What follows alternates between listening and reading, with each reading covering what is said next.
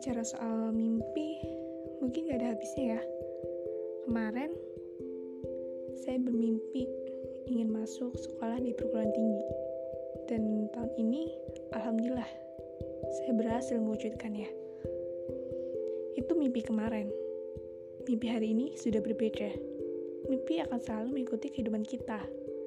Ketika mimpi itu terwujud, otomatis diri kita akan mungkin mimpi baru yang jauh lebih tinggi dari kemarin. Namun, jika mimpi itu tidak terwujud, bagiku pilihan hanya ada dua. Melanjutkan mimpi itu atau berhenti. Melanjutkan untuk memperjuangkan atau berhenti untuk merelakan.